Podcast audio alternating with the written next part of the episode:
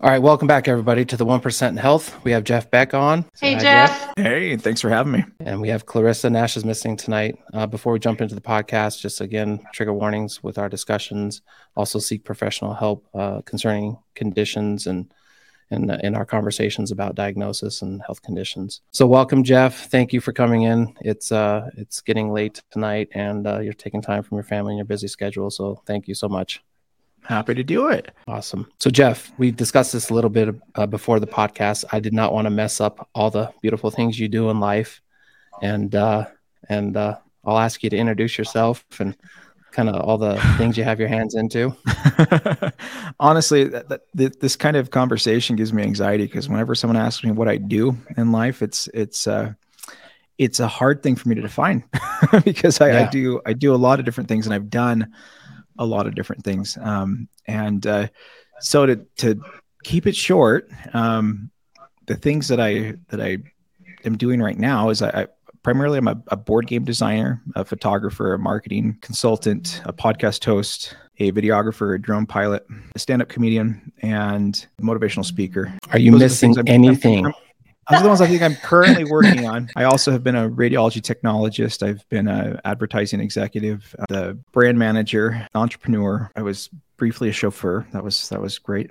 Awesome. Uh, yes, carpet installer. So I, it, it, we could talk for an hour about all the things that yeah, I, that I've I, that I've done to be. And I, I, I once I once sold a video of my one of my cats to a TV show in Japan for a thousand dollars. Wow way. And it, and if yeah, anybody I'm, can I'm guess, also one of the one of the top fifteen hundred redditors in the world. So oh that's, wow, that's another random fact. So and that's today's episode. today's episode is on ADHD, and it's beautiful. I'm excited I mean, for this one. Who, do one of you guys have ADHD? I don't know anything about ADHD. No. So I'm excited to dive into a few of these things you do. You know what you've done for the community. I get in get into some of the the uh, your upbringing and um, talking about ADHD and your upbringing. We talked a little bit about it before the show, but um, before we get into all that, thank you for your introduction. I get anxiety too when people ask me what I do, and people leave more confused when they uh, get out of the get out of the conversation, and you worry you worry that you said too much, and you worried that you gave them anxiety or something by going through it all. Are these all common feelings?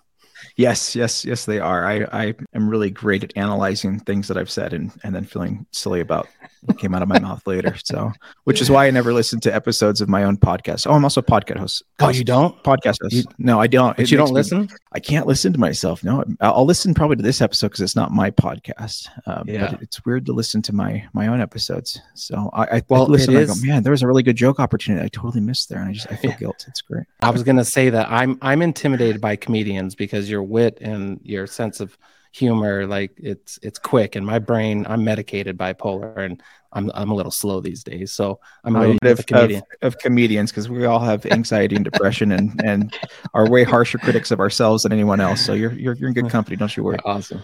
Awesome.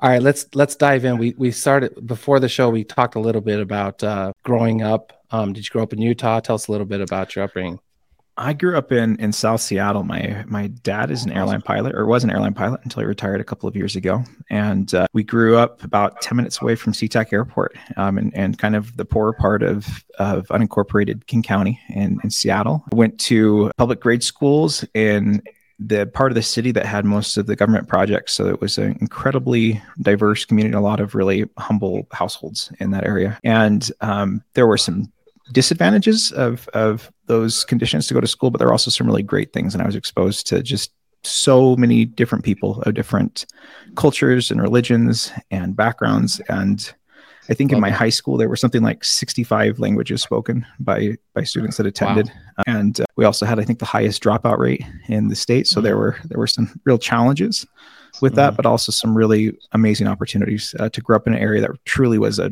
mm-hmm. melting pot of cultures awesome. and ideas. Awesome. And we talked a little bit about uh, how you excelled in uh, grade school. Let's talk. Let's dive into that a little bit. Yeah, I, I, I was, I was smart as a kid. I don't know what happened as I got older, but uh, when I, when I was a little kid, my, my parents actually moved me and my older siblings from the school that we were at to a different one because they I had tested really high in mm-hmm. some different proficiency tests, and so I, I was moved in in to a new school, and in second grade, I was attending fifth grade classes, and wow, they had me in. I, I was a little tiny kid with a bunch yeah. of older kids. I it's actually a, a fun memory that I just had of a, a fifth grader um, who was in that class with me, and he was about twice my size and bigger than everyone else in the class. And he kind of took me under his wing, and I helped him with his homework, and he made sure I didn't get made fun of as a little kid. wow, so love that. that. Kenny Kenny Baker. I haven't thought about him for a long time. I hope he's doing well. So you were in second grade in in, in fifth. In fifth, yes, fifth graders. So. Um, wow. Yeah, that's yeah. A, I was a fifth grader. I was so tall that when I was in that when I was in kindergarten the principal took me to the fifth grade classes and asked if I was their student. People thought I was in the wrong hall. Oh, that was never a problem like, I had ever. So different sort of issue. Yes. Yeah, yeah. I was I was and, short even for a second grader. Um, apologize for Clarissa. She always gets the short end of the stick if we have technical difficulties, and she's on our phone with a little bit of uh, echo while we're on. We're spoiled with headphones and mics, but she's always a trooper and makes things happen quickly. So Thanks, Clarissa. Yeah. So that the, right, the program go, go that I was in, it, they, they they placed you based on where you scored, not based on what your grade level was. It was, and mm. I can't mm. remember the name of the program was, but so I was I was one of I think I was the only one in the second grade, but the class was second graders, third graders, fourth graders, up to the fifth grade. So not all of them were fifth grade. So it was a mixture of ages, and you were you're mm-hmm. placed based on kind of your capabilities and where you're at within your your learning curve. So did you know did you know at the time you had something special going on in your brain? That no, were smart, not, that you were smart. Not, not, really, because it's it's hard to look at yourself from outside of the box. I, I there are little age. there were little moments that that my parents would say things and I I glue into the fact that that I'd done something that that they thought was was mm. different or or um but I, I, honestly, when when they'd say things like that, I would feel a lot of fear. Probably mm. the the scariest word in my childhood and even in my young adult years is the word potential. Because you get that talk of like hey jeff you're not living up to your potential. You're you're smarter than this. You could be doing better. You could you could be more successful than you are in this class or or if you just would work harder if you could just you know focus on, and and do mm-hmm. things you have the potential to be doing so much more. And so I, I really grew to be scared of that word potential because it it meant that I wasn't succeeding and and I felt like I never could succeed because I, I guess the thing I did notice is that it was a, a, lot harder for me to focus and to pay attention mm-hmm. unless it was something that I was really interested in and then it was really hard to get me to not focus on it. No one ever said anything about ADHD or anything though in your entire childhood or you know I, I think I think parents almost purposely avoided seeking a mm-hmm. diagnosis for me. I had a couple of cousins that had been diagnosed with other other disorders and had been heavily medicated and I think that they were really worried about medicating me because it was still kind of in, in the early years of, of figuring out how, how to help kids with ADHD. So I think that they if they I'm not sure if they purposely avoided the diagnosis, but they saw me doing well in school and they figured if he's if he's above his grade level and he's scoring like the 99th percentile on every test they yeah. throw in front of him, he's he must be just fine. We don't need to do anything because he's doing just fine. And I was through grade school and through middle school. I, I was on math teams and, and always did really well. And then I got into high school and and things things started to really change for me at that point in time. Were there priorities that changed? What changed? Was it you were interested um, in other things or what? Well, I'd, I'd, I'd been brought into the program at Southern Heights, which is the grade school I was at. And I think that the teachers knew that I, I was one of the kids that was pretty bright in, at the school there. Um, and, and so I think that they kind of accepted the fact that I was talkative and busy, knowing that I was going to be just fine in the mm. class and that I was a high performer. But when I got into high school, my first math teacher that I had there didn't know anything about me because why, why would they? I was just a student in their mm. class that couldn't keep his mouth shut. And uh, she was later in her career and had little patience left for the students and was a teaching at a difficult high school with a lot of disruptions. And I ended up in the hallway for at least half of class, if not the whole class, every single mm. day for my freshman year for in ta- high school. For talking, I, for talking, for for for, for, for talking and and for for blurting out witty, stupid puns, things like that in class. Yeah. So I think I might have just disconnected my mic. Oh, there we go. You guys hear me? Okay. Anyways, I uh, went from loving math, like I'd, I'd voluntarily been on math teams and gone and done state competitions doing doing Amazing.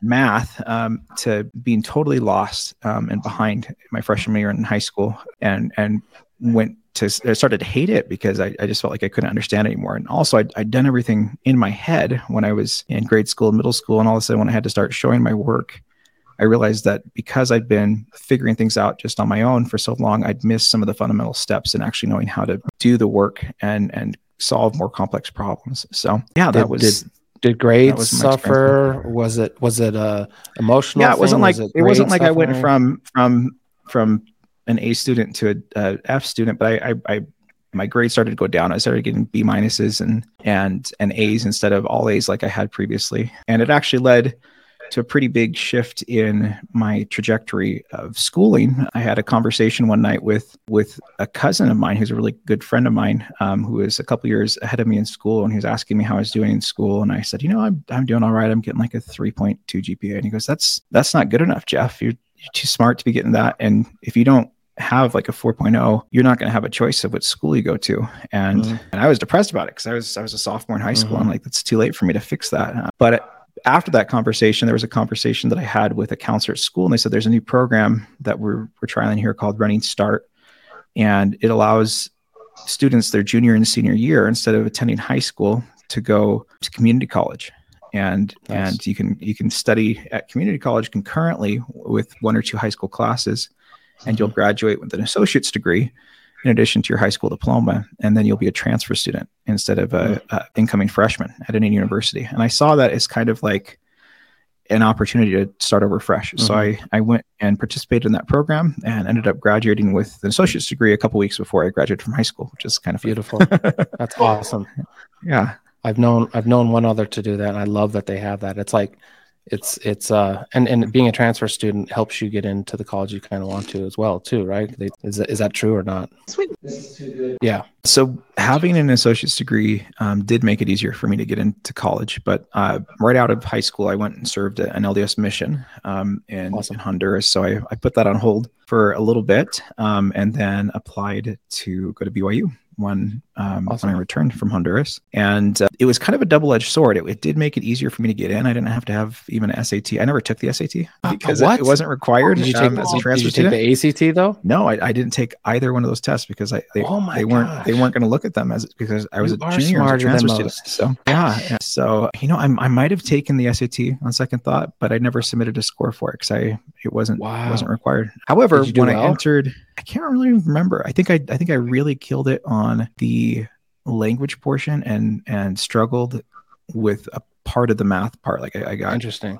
to the point where basically I because the funny thing about doing running start is that I think they were still kind of figuring out the program. So I ended up not taking I took one algebra class my first year eh, as a junior and I didn't take I never took trig. I never took hmm. calculus. Like I, I just missed huge portions of my math education Wow. because they'd assumed that I'd taken them in high school or something like that. And so they just they just didn't happen. But I, I did get to take an acting class. That was fun. So I'm sure Awesome. that probably was was a good substitute for trigonometry. That's so yeah, I got into got into BYU, but immediately was a junior. And then on top of that, I I they have a program there that if you speak a foreign language, you could take a test and then get a bunch of credits Yeah. to to say basically I've, yeah. I've I've tested out of this many years of Spanish. So I, I think I got like 60 credits of college 60? Spanish in addition to I had a two year degree. So I was like a junior halfway through my junior year when I stepped onto campus. And the the bad part about that is a lot of programs you have to declare your major your sophomore year. Hmm. And so I was ineligible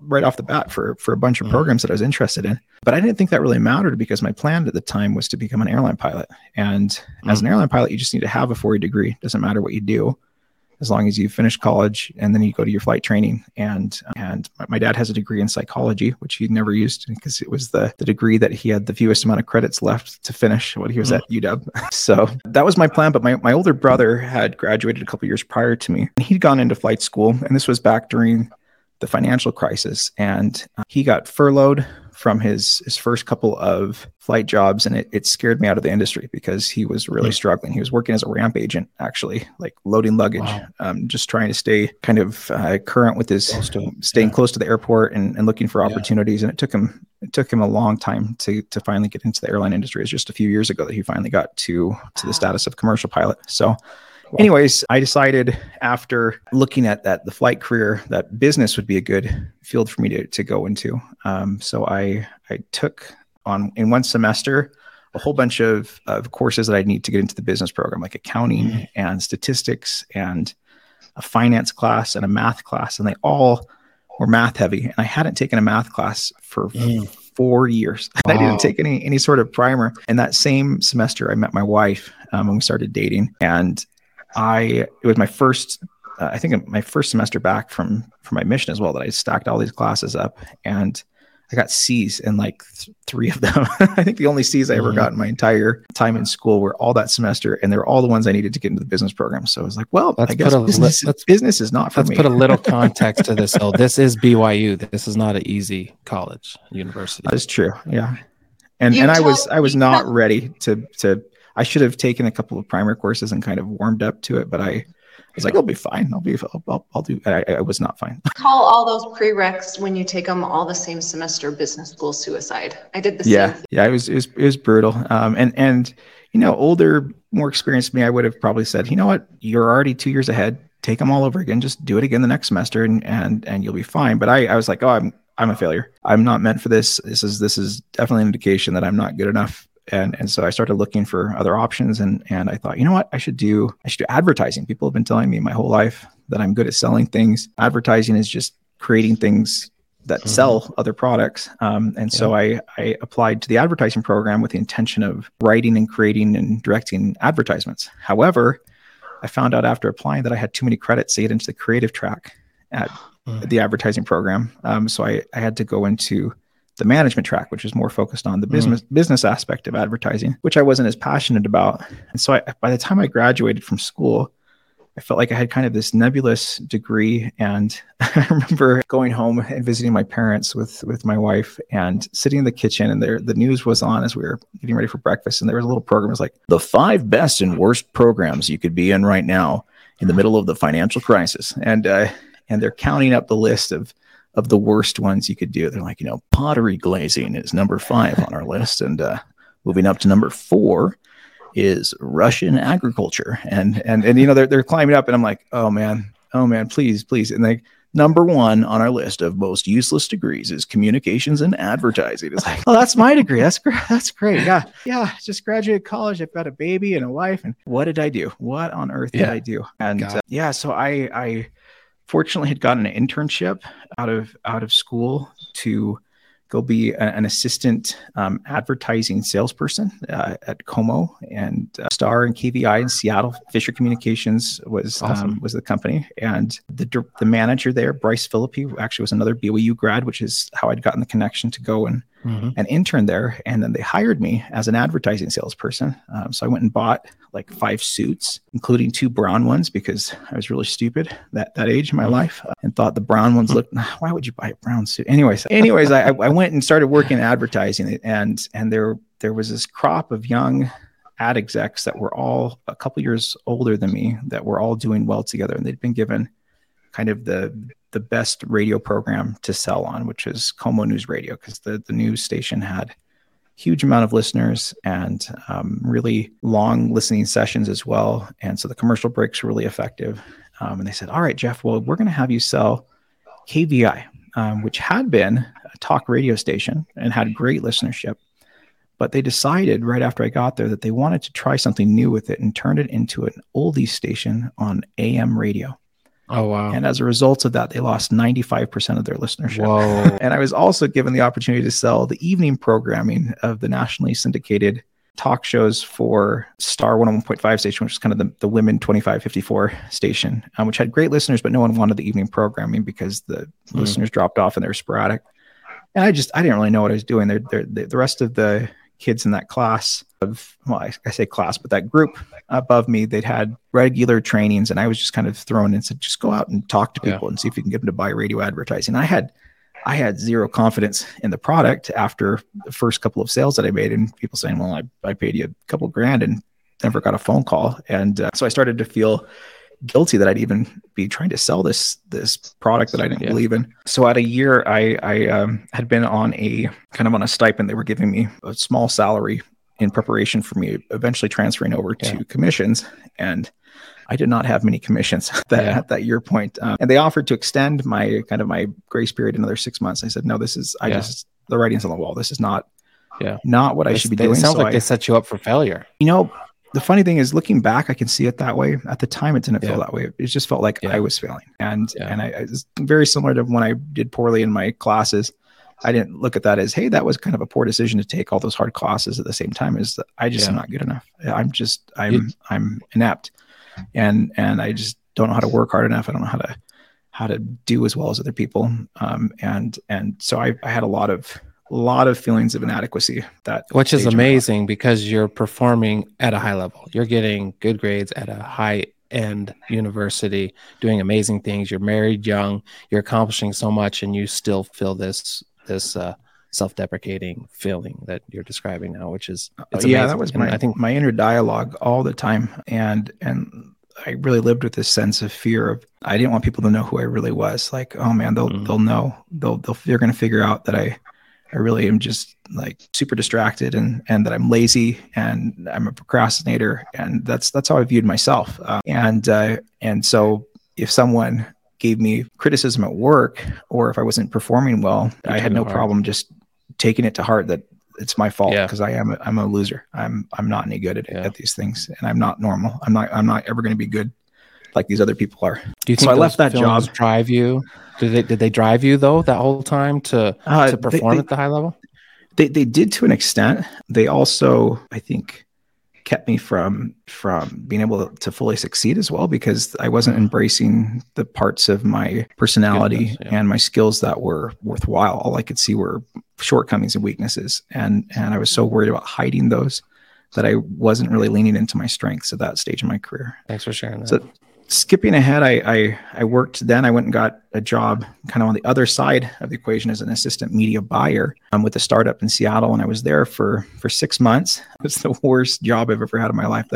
My my role there was to take PDFs of, of of like purchase agreements that had been photocopied multiple times, showing like what ads had been purchased, and then transfer those into an Excel spreadsheet. So I was I was doing wow, manual data Wow. entry with Yeah. like fuzzy PDFs. And I remember sitting at my computer and like like within like 10 or 15 minutes of starting, my hands would literally be shaking and my body, like I just felt my skin crawling. Gosh. Of like I can't stand doing this. Uh, So I I did what I what I what I typically do in a job is I said, there's got to be an easier way to do this. And so I started cruising the internet looking for a program that could interpret the data on that spreadsheet, Mhm. grab it, and spit it out so I didn't have to manually type it. And so I found a program that that was able to grab the data and then I perfected getting it to read the data correctly and put it into Yeah. another into another spreadsheet. This is back in early early Wow. like 2008 2009 so there weren't many programs Yeah. that did that at that period of time but it had text recognition and then i could get it to enter in the spreadsheet so it took it from like a 40 hour week job to like a four hour week job which is great for me Oh, you put yourself out Um, of work. and then they fired me I was I was waiting for the comedian to come out on that one. yeah i was i was, I was like what do you mean i can't just play foosball all day long i did my work so that was that was that was one of the darkest days of my of my young adult life the day prior because you did a great thing. well i'd done a great you, thing like- Yeah. but I but I, I didn't view it as a great thing at the time. I viewed it as Mm. oh that's just me being lazy again. That's just look at that. I Mm. just found the shortcut. I'm always just finding shortcuts, and um, I can't let them know that I did this thing and how I'm doing it, because then they're going to expect me to do something more, and I can't I can't have them expecting more of me because Yeah. I'm not capable of doing more. Um, I, I'm I'm scared. I don't want them to know that I have potential to do something more than I'm doing right now. We put an offer in for our our first house Mm. the day prior to me going into the office and getting sat down by my boss and saying you you've been let go jeff um, you need to go pack your stuff it's time for you to leave Ugh. and i remember walking out to the bus stop and on a cold drizzly seattle day and sitting and waiting for that bus and just sitting there in tears wondering how, how am i going to go home and tell my wife who was so excited for our first home Yeah. that we had to cancel the offer and that we were we were not going to be able to buy a house um, and that I, I was out of work and i had no prospects for another job um, I felt really fortunate to have this one. And uh, I found out later that day that the company had lost their largest client a couple days prior, and this was a startup, Mm. and that they let go of a third of the staff. And I was the first one Okay. That they talked to. That helped a little bit. That that it wasn't the sting a personal. That they weren't just firing me because they Yeah. thought I was a lousy employee. And then they sold the company about six months after that, so I would have been out of a job at that point in time, Mhm. anyways. But this was still the peak of the of the financial crisis and the Mhm. recession felt like i'd failed twice um, and and so my wife and i we went out to visit my grandparents um, for a couple of days and and my parents volunteered to take care of our of our our oldest son, who was the only child we had at that time, and we went out and just did some some soul searching, some praying, and and and trying to figure out what what I was going to do next because we were we were scared of of what we were what we were going to do. Um, and uh, by the by the end of that weekend, I'd made a decision that I needed to go back to school again, and mm. and I to to skip forward, kind of did a what I call a, a parachute career, like a, an emergency exit mm-hmm. of, mm-hmm. of advertising, because I needed to I needed to find a job to support my family, and I found out that I could do a two year program and become a radiology technologist and make sixty Love to it. seventy thousand dollars a year working Beautiful. in healthcare. Um, my wife was a nurse, and she'd been the one who wow. really was making better money during the first couple of years of our marriage. And she'd worked during the last year that I was in school. And mm-hmm. I said, mm-hmm. you know, I want that sort of, sort of stability in my life right now. Mm-hmm. Um, so I went back to school, got a degree, and then and then worked for the next three years as a, as a radiology technologist. Um, wow. However, during that time, I had to pay my way through school a second time. I'm going to tell you guys a really random story about another way that I that I earn money. That oh, is, this is beautiful. Wild. Every every for for people that have ADHD and the journey that you're taking us through emotionally and the steps, having a kid, having a wife, buying a house. You're in your early 20s or mid 20s. This is it's it's it's. There's so many of us that can uh, relate with this. So thank you for sharing every step and and how you felt about every step. Yeah, yeah. So I I had to go back and work in order to pay my way through school. Um, and so I'd gotten a job working at T-Mobile because I'd done that when I went through BYU. I, I could go sell phones and make thirty to mm-hmm. thirty-five dollars an hour. Have a really flexible schedule because it was at a kiosk at a mall that was open long hours. Wow. So I could go to school in the morning, go work in the evening, and um, and make decent money and have. I think I even had some healthcare benefits from awesome. from that job. So, um, anyways, I was working, and my strategy as a salesperson has always been to be really sociable and to know more than anyone else, and to be able to answer any question that comes my way because I I, I know more about the products than than other salespeople do, and know about more about the plans and and what's offered by competitors. So I spent a lot of time when customers weren't in the store reading different tech news blogs that would mm. have rumors and reviews of new devices. And one of my favorites was a website called androidpolice.com. Mm. And um, there was an article that was written on there that hardly got any traction about a really random thing. And, and as soon as I read it, I saw opportunity. And I go, this this is something I'm going to do here. And what it was is there was a, a, contest that had been announced for a movie called Turbo Racing League. It was a movie hmm. released by DreamWorks, I believe, about snails that raced each other, uh, racing snails. And in conjunction with the launch of the movie, there was a big campaign where they'd released a mobile game on on Android and on the iPhone. And every week, the top 10 racers in the world were winning cash prizes. And and the first week was only going to run from Thursday through Sunday. And then it was going to be another seven weeks after that that were a full week. And I go, this is a three day weekend. No one's heard about this thing.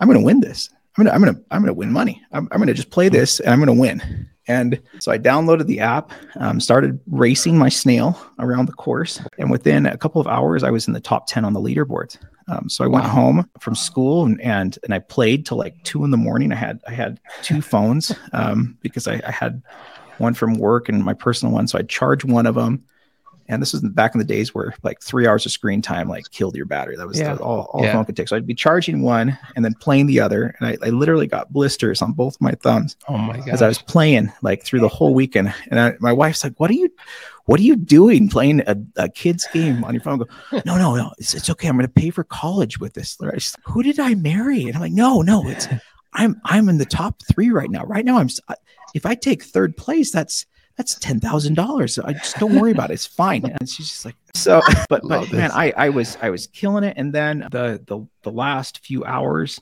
before the end of of the contest, I, I dropped down to like fifth, sixth place, and, and then I got a wow. score that got me back up to number three and like in the last closing minutes, and then and then it, it closed. I was in third place, and the prizes were wow. twenty five thousand dollars for first, fifteen thousand for second, and then ten thousand dollars for third place. So wow. I'd, I'd, won I'd won ten grand, and I went over and showed my wife. I'm like, "Look, this third place. I just I just won ten thousand dollars." Yeah, that's that's not real. no, but it is. I, I read about it on on on the internet. Uh, you can believe things on the internet. So it took them like a week to reach out to me.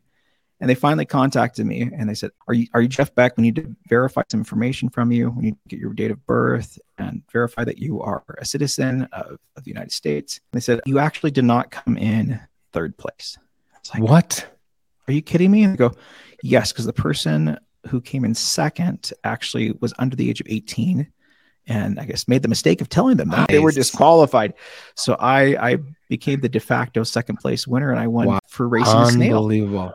Which wow. the, the, amount for my tuition to go back to school happened to be just shy of fifteen thousand dollars. So oh, I paid wow. my way through college by racing a snail. on a video game. So, on a video game on my phone. I love that story. I love that you found opportunity in something like it was like turning a rock and seeing a, a fleck of gold underneath of it. It's like oh, it, it I love better. that you saw the opportunity. yeah. So that opportunity led to another opportunity because that, that website that I mentioned, androidpolice.com. After that, sometime after that, a few months later, when when I had to quit my job at T-Mobile because the second year of the program, I had to do clinicals three days a week and there wasn't time to work a job. I thought, you know, what could I be doing that that could help me make money um, that doesn't require me to go anywhere? I, I could write for that website for Android Police. Mm. So I sent an email off to the to the boss to Artem. I said, "Hey, I've always liked your website, and I sold phones for a while. And one time, like three years ago, I took a class in journalism. You should give me a job." Wow. And sent an email and promptly forgot about it. And then like a month later, he replies and goes, "Hey, Jeff, thank you for your email. Uh, we're looking to hire some new journalists.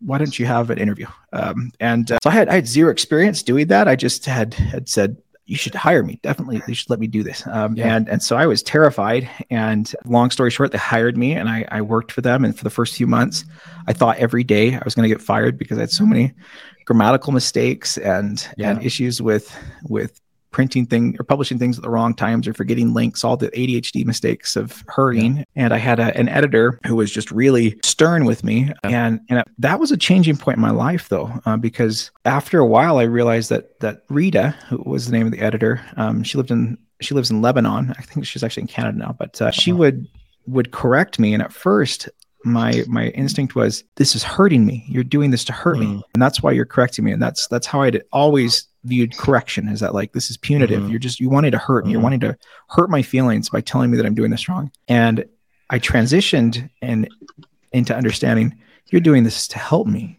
You're doing mm-hmm. this because you care about me because you don't want me to be fired. You want me to fix these mistakes because you like me. And because you like the work that i do you just want me to fix the mistakes that i'm making in the work and that was Love it that. sounds like a really basic thing to understand but that was a that was kind no, of a deep an, thing for me awesome. to understand as as an adult and it started to change yeah. the way that i looked at myself of of not having to be scared of mistakes but instead focusing on making improvements and and that was a, a mindset shift for me so yeah anyways I, awesome. I, I started writing for the website i was making a, a couple grand a month writing news articles and most of the stuff I was I ended up writing were deal alerts, which are a short article of hey, this thing is on sale at this price through this vendor through this time period. And I liked those mm-hmm. because they were really straightforward and I could write them really fast. And I got paid the same amount for writing that as writing a news article. And of course, I was looking wow. for the shortcut. What's what's the quickest thing yeah. I could write to yeah. make the most amount of money in the short period of time that I have yeah. to work? So I, I continued doing that job um, as I worked my way through and, and, worked that, getting my way through the rad tech program, and then got a job as a radiology technologist in in Kirkland, Washington. And uh, as I started working full time in the hospital, I started to write less and less for Android Police. And I was about to finish writing there and quit when um, I had a conversation with my boss one day um, about not being able to get advertisers for the podcast. And the podcast was one of the last few things that I was a part of. And I was like, I like doing the podcast. I don't want to cancel it. It's fun. It's a good outlet for me to be obnoxious. And I don't have many of those in my life right now. I said, Well, what if what if I were to sell advertising for you, Artem? He goes, you want to sell advertising for me? I go, well, I'll let you know. I have a degree I'm, a, I'm, a, I'm, a, I'm a pretty mediocre writer, but I'm really good at selling things. It's kind of what I do. I'm good at selling stuff. You should, you should maybe have me do that for you instead. And, uh, and he said, well, let's, sure. I'll give, I'll give you a chance. Why don't you try to sell advertising? So first decision I made in selling advertising after like two weeks was that I wasn't going to sell the podcast because we had way too few listeners and it was garbage. and no one mm-hmm. wanted to buy that. However, I realized that the website was was seriously underutilized for direct ad- mm. advertising sales. All it was being monetized entirely from Google ads, but no direct advertising. And Artem, as he started to channel all these emails he was getting, I realized there was a lot of demand for um, advertorial content on on the website from a, a lot of big tech companies. So over the course of um, the next few months, I, I, started to ramp up the advertising program um, at Android Police, and, and, I loved it because I was given total autonomy. There was zero expectation. There was awesome. there was no yeah. I had no issues with worrying about my potential because there was none. There, there there's like mm. he, had been selling like a thousand dollars in advertising a year Yeah. uh, on, in direct ads and and or maybe actually it was like ten thousand dollars, and and I did like twenty five thousand dollars my first month. Um, So he was super happy, and the only thing I was worried about was, well, can I keep doing this because I don't want to be a disappointment because I did it once. I need to do it again. Yeah. Yeah. I, I also you by that point in time, yes, at that point in time, I started to understand how my brain worked better and the motivations that I needed. So I had a really frank Mm-hmm. conversation with them. I said, you know, I will sell a lot better if you give me incentives, if you if you give me prizes, or if you give me Mhm. bonuses that I can earn. Mhm. And and so he said, okay, well, for the first month, we're gonna we're gonna set your your goal of X amount, and I hit that. And the next month, he said, well, let's double it, and I hit that amount. And we double it again, and I hit that a month. And after five or six months, he said, you know, what, we're just going to do it with the incentives of you getting a higher commission when you reach this higher amount. And I'm just going to pay that higher amount every single time because you're. Good job. So I, in the course of of the time that I was at Android Police, I grew their advertising by I think about a thousand percent, um, which Wow. had started pretty small, but um, we went from basically non-existent to one of the largest players in direct ad sales um, in in the tech news industry at that point in time. And I was doing that while working full time at the hospital. You- Can I ask just one question here? sure. Were you having to were you having to cold call so many cold calls? Did you know people this was like how this was this, how- these were almost success? all it was almost all warm leads of companies that were emailing us saying hey we want to advertise on your website and then me figuring out um, how to gain their trust and and and what to Mm. sell them because we really didn't we didn't really have a, a standardized platform of these are the ads that are available so I, I Mm. created a bunch of new ad units of sponsored posts and then inserting ads into into our content that got a lot of views like our editorials and reviews of other devices so i'd say hey you're a case manufacturer how about we put your ad inside of the article that we write about the phone that you're making cases for so people see That's that amazing. content that. um, and then I, I also deep, you were creating. Yeah, and, and, and I also looked at, at at like our content calendar. Said, hey, we have a huge amount of traffic over CES or Mo- Mobile World Congress. We've been charging the same amount for these ads this whole time. We need to be charging two or three times the rate during those time periods because we have more more viewers and just and actually by increasing the amount that people paid for them, there was more demand for them because all of a sudden it became a more desirable ad unit. So I, I grew it from having clients that were spending fifteen hundred dollars, two thousand dollars at a time, to eventually having clients that were were spending as much as hundred thousand dollars per year in in advertising on on the website. So as I'm working at the hospital, about a year and a half in is when it, that really started taking off, Yeah. and within a few months, I was making more, working fifteen to twenty hours a week for Android Wow. Police than I was making in the hospital. And because I was a rad tech, I had a lot of downtime because I, I went and worked once Mm. again in, in the area where I saw the most potential for growth, which was in the OR. So I, Mm. I, I quickly became the the lead OR tech, and I was I was leading a team of of um, surgical techs doing spine surgeries and hip replacements and vascular procedures. And I'd have a lot of downtime. So I'd like just be sitting in a corner waiting for them to say x-ray and for me to go over and take a picture. So I, I was literally doubling up. I was able to work on my phone in between having to take x-rays and respond Love to it. You were emails hustling, and hustling. I was hustling. Yeah.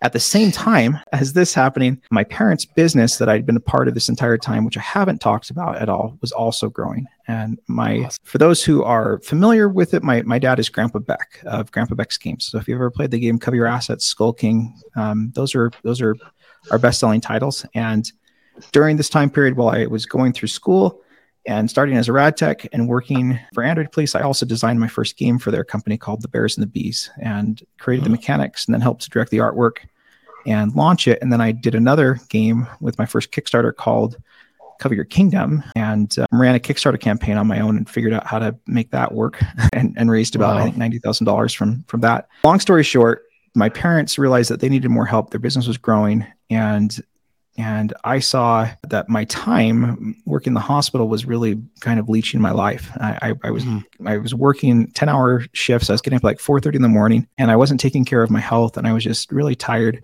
all the time. Um, and so I realized that if I went and worked half time for my parents and half time for Android Police, I could actually make more money than I was making Wow. working for the hospital and working for Android Police. So I, I left my my short career of three years as a radiology technologist to become an employee for my parents and continue working for Android Police. and you're you're you're underestimating your ability to take risk too. Like it's amazing. Like most people, That's terrifying in my life. Yeah, I mean, you were ta- you were a risk taker. You're an entrepreneur. You're right brain, left brain. You're you're trying to provide for your family and do the stable thing, but you you obviously thrive in chaos. And and for listeners, being able to take risk, it scares a lot of people, right? And you were just jumping. It was that's amazing. Yeah, it was Awesome. it was definitely a leap of faith, and I and there was the thought as well that I could go back to this if I needed to.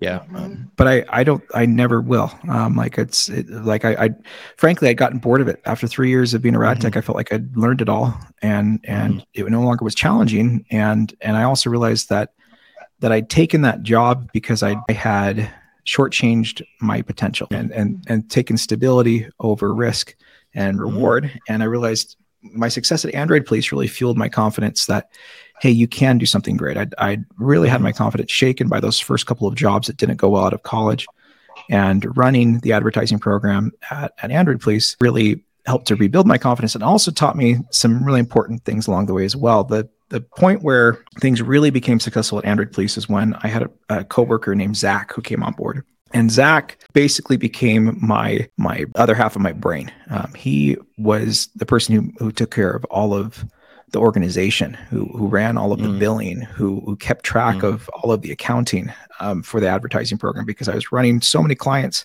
by the time he got on that I was just drowning in it, and I and I was Mm. missing payments and and not following up with emails. Um, so I started just I, I talked to my boss once Zach had helped me with a couple of things and said, look, he is worth paying more than anyone else in your staff because Yeah. if Zach is helping me, I can sell twice as much. So he became my kind of my my number two um, there at the business, and he had a very like almost the polar opposite of my brain, where he's very security driven Mhm. and um, really organized. But the selling aspect was terrifying to him, and that was that was the fun part to me was the pitching and and the closing. So that taught me something really important that that I didn't need to be worried about my deficiencies because my Mhm. strengths were really valuable and that I could find Mhm. someone else to work with me on my deficiencies. And Good as long as I treated them yeah. well, they we, we would make a really good team and that and that they wouldn't view that their role was lesser or undesirable because they were doing what they were happy to be doing. While I was left to do what I was good at and what I was happy to be doing, and uh, and so there there's always been a Zach for me in every job and organization that I've Mhm. worked with since then. I, I I'm very honest when I talk with someone if if they're considering hiring me or having me do a project with them, and I'll tell them about Yeah. my shortcomings and my weaknesses and say I need Yeah. someone in this role or I won't be successful. But if you Mm. have someone in that role, I can be really a really valuable member of your team. Um, so, anyways, I, I started working with my parents. I helped them to rebrand their company, brought in a graphic designer, and we overhauled the entire product line in preparation Wow. to take it into into mass retail. And uh, that was a really big project. I could talk about that for other three or four hours. Um, I just I love that the right brain and left you say other half of your brain, but I I think you've got both sides functioning at a high level. So you might need uh, help because you're you're pushing the envelope, and these are good problems to have. But you're you, you can do math, you can do science. can I, do I, I, I. I love doing math. I love doing Yeah. problem solving. Yeah. I struggle with monotony. If it's something that I have to do Mhm. more than Yes. once, I'm not going to like Right. doing it.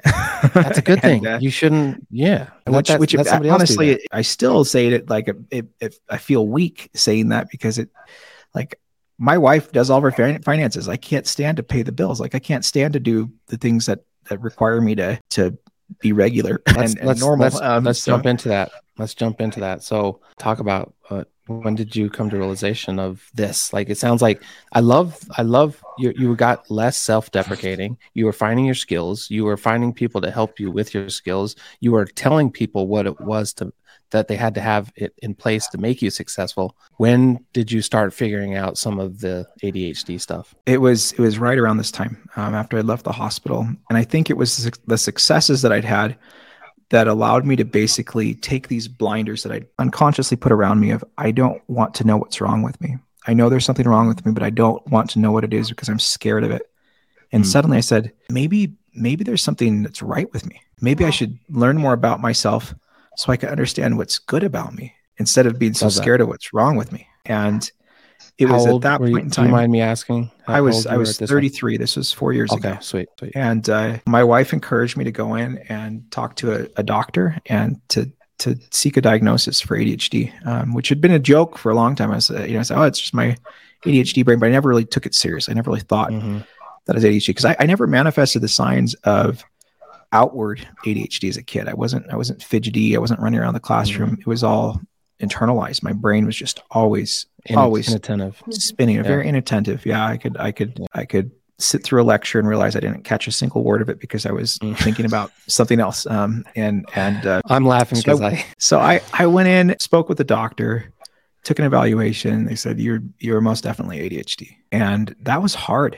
Uh, it was Was honestly it was really hard. Uh, I to confront it and to finally own it, and then it wasn't it wasn't the diagnosis. It was all the reading and research I did around it of what a Mm. lifestyle with ADHD is like, and what what a, relationship with someone who has ADHD is like. Mm, And I just i started taking medication as well, and that gave me it's like for the first time in my life, my head kind of came up out of the Mm. clouds of struggle and survival mode, and it gave me this new sense of clarity and self awareness that I never had before. And honestly, the interesting. The feeling that I felt was just shame. I felt so much shame because I looked back at my life and thought about all these friendships I'd had and the times I'd talked over people and the times that I'd failed in commitments that I'd made that I hadn't followed through on things I'd promised to do. I thought about the career choices that I'd made and and having struggled in college and I just I wondered where could I be? What could I have done if I'd known? I, I went through a period of of mourning. Like I, I- I felt like I was Mm. mourning the death of my of my early twenties. Um, like like like Mm. like like I felt like like I'd wasted um, my life, and and then I started to to turn around, and and and and I had this change of perspective of instead of focusing on what I could have been in terms of like what I could have done better, I looked at things of but how much worse could things have been for me, and Mm. somehow miraculously they aren't. Divorce rates are way higher for people who are are ADHD that are untreated. Rates of accident are way higher. Rates of of addiction are way higher. And here I was at 33 years old. I Mm-hmm. It. graduated. I had three degrees, granted two of them were associate's degrees, Kill, killing it, And doing I- amazing. I- You're so hard on yourself. and and so hard. and I'm married. And my marriage, I mean, bless my beautiful, wonderful wife Lorette for Yeah. sticking with me through all that time. Thank- because man, I would have left me. I was, I was her snail racing husband. But I had, it was, it was honestly, it was, it was kind of a, a light switch went off of, you know, all things considered, you're in a pretty great place. You, you own a mm-hmm. home. You've graduated college. You, you're providing for your family. Yeah, it's not conventional, but you're not conventional, Jeff, and that's okay. Yeah. And and something that I really loved is that at around the same time, it was just it was like a period of like self discovery and exploration. All of a sudden, the things that I hadn't wanted to do before, in in learning more about myself, I, I wanted to know who I was. I wanted to understand how my brain worked. I felt like I was given a manual for my for my brain, and I understood finally like how to turn things on and turn them off that Mm. that that I I just never understood before. And and I, I started taking a bunch of personality profiles, and I know that that, that can be considered kind of quasi science in certain circles, like the Mhm. Myers Briggs evaluations. Yeah. However, I took a lot of it helped me a lot because I, I was able to identify in my personality profile some things that were really true about me and and understanding like what my drivers were and Mhm. and triggers that I had and and and things that uh, that I did really well and things that I struggled at and and being able to be honest with that and honest with others about what was good and what was bad became very therapeutic. It was it was it was, it was like Mm. I, I felt like I could be honest with myself.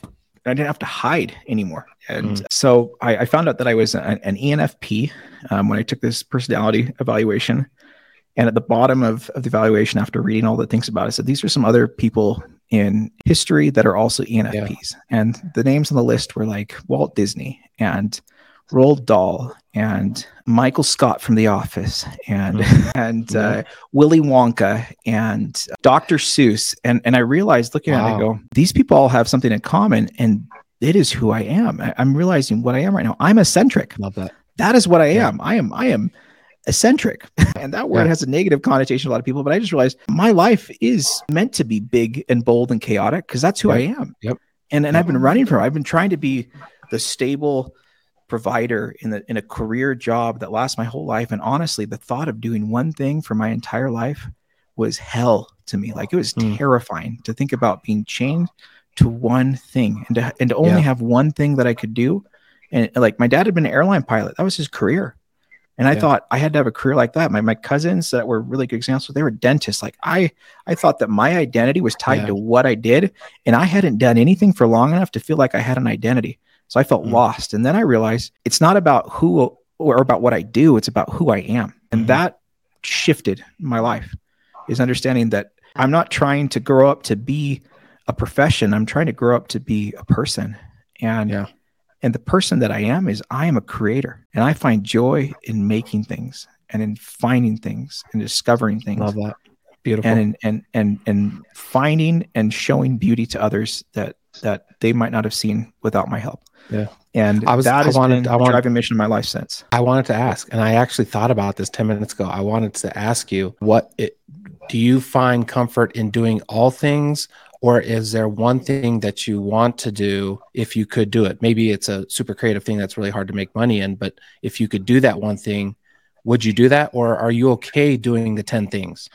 I love do you- doing all the things. It's it's Okay. and and and I can't do everything, but I sure try. And Yeah. uh, and and it's funny. The the more that I do, the more I realize that everything I do is connected. Um, and and that they aren't varied interests or different things that, that but they are all interlaced with each other like uh, in doing board game design i learned all about product development and pricing strategies and and that information is directly relevant to what i want to do now in, in writing and publishing children's books and i also am doing stand-up comedy starting this month. And that is directly correlated because I, it allows me to establish a name for myself so i can promote the Mhm. products that i'm that i'm making. And i also do photography on the side. And that is Yes, honestly the reason i do out. photography. The reason i do photography um, i'm terrible at selling photos. People send me messages all the time to buy Mhm. it and i'm really bad at responding to it because i it's it's meditation for me. That's why i go out and i take photos. I do it for myself and then i share them. And that's why Which you got to go look up, uh, Jeff's. Yeah, what- what's your handle? Like, jbeck like photos. photos or you can look up jeff beck photography on on facebook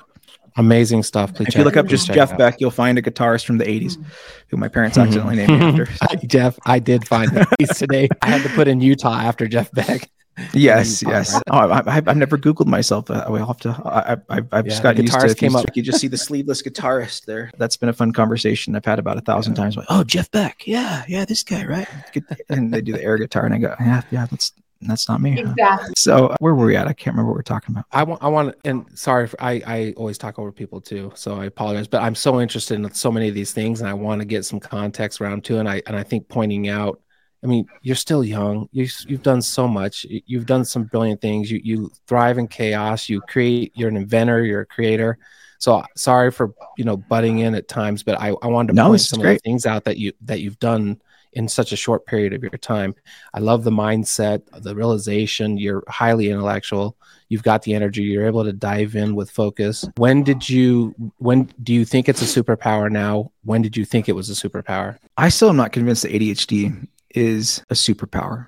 Sometimes I still wish I could trade in the keys of ADHD at, at times, just for a day or 2 to Mhm. be neuronormal, so I can get some stuff done. but uh, but when it comes to creativity and brainstorming and problem solving, it is a superpower. And the way that I can best explain what it feels like to have ADHD is I, I feel like a neurotypical mind. If if you're looking at a problem, you're viewing it as a maze, and that you're starting here and you need to end up there, and there are all these paths that you have to get through there. And I feel like if if we're talking about a maze that has tall walls in it, what I can do with the mind with ADHD is I can flood the maze and raise water above the walls.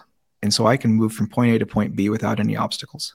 And I can Oh. see where I can go before anyone else can. And I can see a possibility of this connects to that. And I just need to slow down enough and be able to explain to you how it works. And, and probably the best example of that in my life is what I've done in the last year with Crumbl Cookies and Grandpa Beck's games. Do I have, can I talk about that for a moment? Of that's- course, yes. this is the culmination of, of all of the things that that God has developed in me in the course of my life. I really believe that the skills I, I didn't realize I was being trained through all these random careers to do this project, which is, which has really given me the opportunity to go off and now do whatever else I want to because it's been it's been successful. Um, but I I walked into a Crumbl cookie store for the first time about a year and a half ago. A little context of where I was in my my life at that point in time. I'm no longer with the Android Police. They got purchased by another company and they didn't understand who I was or the value that I brought to the table. And they wanted to cut my Mm. pay by half. So I left. And uh, that happened two months after I'd left Grandpa Beck's Games as a full time employee Mm. because I realized that I had to either choose between having a relationship with my parents or a relationship with my parents as my bosses and that I couldn't do both. Mm. And that work Mhm. family is really hard. And I and that's a whole other conversation. But ultimately I decided that I loved my parents and I wanted a relationship with my family enough that I was going to sacrifice a very secure job that asked very little of me in order to to take another step and go do things on my own because I wanted to to maintain the relationship I had with them and not risk it any further because there were too many creative disagreements um, internally on on the family business. Um, however, prior to leaving the company, I had designed a game called Cover Your Cookies, which was a spinoff of our bestseller Cover Your Assets. And I walked into a Crumbl cookie store about two years ago, a year and a half ago, two years ago, and picked up one of their catering menus and looked at all these pictures of the cookies. And I had one of those moments where I crossed the maze. I love these moments. I love these said, moments. We need to make this game and it needs to be with Crumbl. It needs to be sold in Crumbl stores. And it took it took a couple of months for me to realize why that works so well. But the reasoning behind it was we are a company that struggles with exposure. Um, our game spread almost entirely via word of mouth. The most important sale that we can make is to a person who's never been exposed to us before. And the best environment to make that sale is in a, a location where there are zero competitors, where we have a product that can sell with no other competing games Mm. and we can be introduced to a brand new company. In order for a company to be willing to carry one of our products, though, we need to be advertising their product with our game. And what better way to do that than taking our flagship product, which a customer plays between 12 and 20 times a year, that's highly Mhm. addictive and associated with great family memories, and tying it to the product line of another company, especially a company that has the same values that our company has of, yeah. of, of creating high quality products that are geared towards bringing families together. And if I can bring Mhm. those two seemingly entirely different companies together, we can create something that has incredible synergy that that it Mhm. promotes and exposes Grandpa Beck's games while also increasing cookie sales every time that a person plays that game because you can't play Cover Your Cookies without craving more Crumbl cookies. Is that is that true, Clarissa? Mm. It is true. You gotta you gotta eat the Crumbl while you're playing. Because the box is pink and, and all of the cookies in the game are the Crumbl cookies with their names. It's and so- so it the the so i designed the game as as an incredibly effective advertisement for Crumbl Yeah. cookies that a Yes. person mm. wants to buy. So it's it's an advertisement that Crumbl doesn't pay to have run on tv they're making money when a person purchases is that product and then brings it into their home and then evangelizes both Grandpa Beck's games and Crumbl Cookies every time they take that out of their house to go teach a family member or friend who may not have ever experienced either one of those product lines before. And Mm. and they aren't doing that.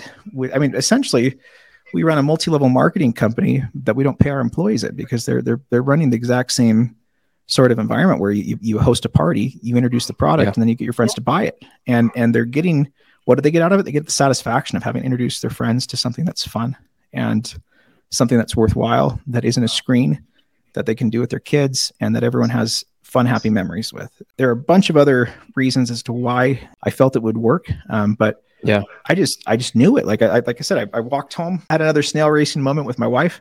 Said, hey, just went to Crumbl Cookies. I'm Oh going to talk to my parents. I know I just left working with them, but I'm going to tell them I'm going to go to Crumbl and I'm going to get them to make a game for us, and they're going to put their cookies in it. It's all going to work. Don't worry. I don't need another job right now. I'm just going to focus on this. We've got some savings. Oh, it's going to wow. be fine.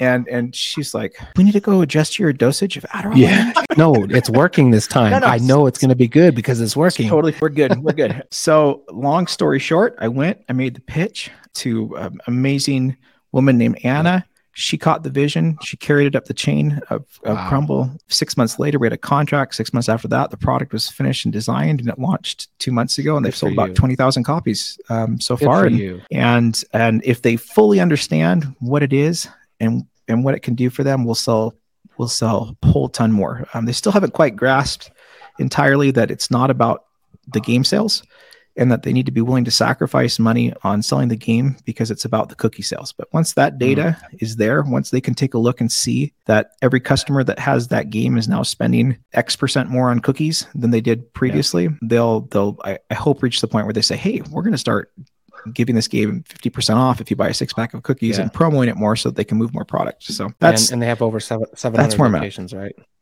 Uh, they- I think they're at 700 750. By the end of the year, they'll have Yep. between 1,300 and 1,500 locations. They're they're Awesome. growing at it's fastest Good growing for you. franchise in the world right now. So I love these Snell moments. I love your mindset. I love your journey. You're still a young guy. You've you you love you you've had stability all along. You probably didn't think you had stability, but you had the ability to have stability the, the entire time.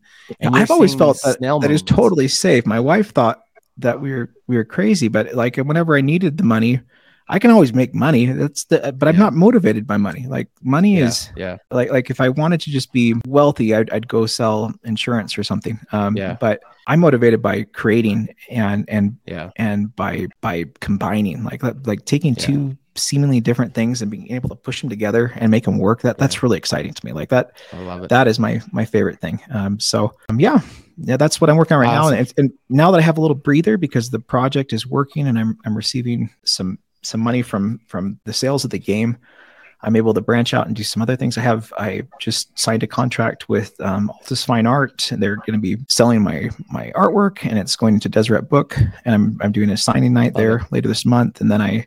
I'm also doing my first stand-up performance. I did improv comedy back when I was at BYU. I was I was in the uh, um, it's called Laugh Out Loud was the com- was the group I was in at BYU. We performed improv at the same time that a group called Divine Comedy was doing sketch comedy, and those cast members ended up becoming Studio C. So I performed with the Studio Okay. C cast back when I was at, at BYU, where we do combined shows with each other Awesome. and and had a lot of fun doing that. So now I'm branching out and getting into stand up because I, I I don't think I could have done stand up when I was 22 years old because I didn't have the self awareness and I didn't have the story. I have learned to find humor in my life and and frankly, I have a very deep well of experiences that are really random to draw upon, which which make for Mhm. pretty funny stories. So Yeah. that's going to be Well- my my next adventure here is is stand up and then and then writing children's books this year. Awesome. I love Thank you so much for coming in and sharing all these nuggets. Do you have anything you want to leave with the audience about the career, entrepreneurship, risk, uh, ADHD, anything that, you know, what, what's your words of wisdom on anything? Is there anything else that you want to share? You know, when I when I was diagnosed with ADHD, it was amazing. After I found out, I had lived for so long with a sense of shame that there's something wrong with me. And once I realized, hey, I just I'm just different. It's not that I'm broken. I'm just different. I, I've been really open and talked to people and said, hey, I just found out I had ADHD, and and I want to talk to you a little bit about what that's meant for me. And, and have you ever wondered Yeah. if you've had ADHD? And in those conversations, I found out that several people that I've been close to my whole life were diagnosed with ADHD and never told me, never told me they were on Mm. medication, never told me they'd been hiding Wow. it. And and the thought that I had then was, man, if one of you guys had talked to me, I could have Yeah. known. I could have known years and years ago. So I don't hide it. I, I'm very open about about having ADHD. Thank you. And I find it to be Thank you. incredibly liberating and and going into talk to an employer and be like, hey, these are things that I suck at. And you need to know, Yep. like right now, because I don't want to fail you. I don't want you to be disappointed Yeah. that I'm bad at remembering to put in my time card, or, or that I'm that I'm not going to be uh, that you're gonna have to remind me three times to to send you that project that's done, or that I'm not going to start on something until the day before it's due if it's only going to take me four hours to get it done. And those are things that you can know about me right now yeah. because Yeah. because that's the way I am. But in addition to that, these are the things that I'm really good at. And don't don't fill my time with the stuff that I'm bad at because I'm going to hate working Yeah. here. I'm going to leave. Give me Yeah. things that I love to do, and I'll be your best employee ever. You're gonna you're gonna love Yeah. having me here, and and I'm gonna I'm gonna solve problems for you. I'm gonna see the world differently for you. Yeah. Just don't make me do Awesome. freaking text entry. Yeah. Spreadsheet. I I love it. You're brilliant. I love these Snell moments. I love that you see you see opportunity in the most creative ways. There's a lot of people that struggle creating right brain income, and you've done that. You continue to do it. You mix it with your your, you know, you do have the other side. Maybe organization you think you lack or something, but Oh, I'm amazing at creating an organizational system. Yeah. I'm just really bad Mm. at following it myself. But if you want me, if you want me to like organize your closet, I will. I will organize the crap out of your closet. Like you will not believe how perfectly situated. just don't all ask me to do it again. Just don't make me. Don't make me do it again. And don't make me like do the upkeep. I'll teach you how to do it. I would love to learn how to. Awesome. That'd be great. Well, thank you guys Well, so much thank for, for having me. I hope I hope that was what you wanted to hear because that's what came out of my It mouth. is. You're brilliant. I keep going. I'm. This is gonna be fun to share, and everybody that has. I, I don't know if I'm.